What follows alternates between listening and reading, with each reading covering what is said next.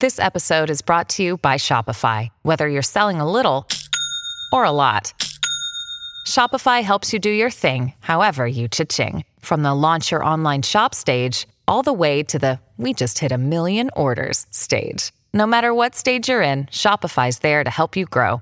Sign up for a $1 per month trial period at shopify.com slash special offer, all lowercase. That's shopify.com slash special offer.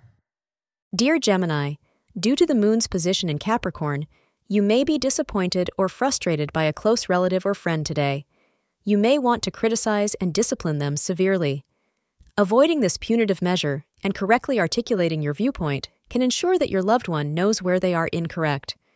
Corrective action must begin with explanations, not punishment, to change a person's behavior. Stay away from anything that could aggravate your situation. Astrologers from advise that wearing yellow today can help you attract more positive energy. You're advised to take advantage of the lucky hours between 10 a.m. and 11 a.m. Be careful while dealing with the love of your life because arguments and squabbles are indicated strongly.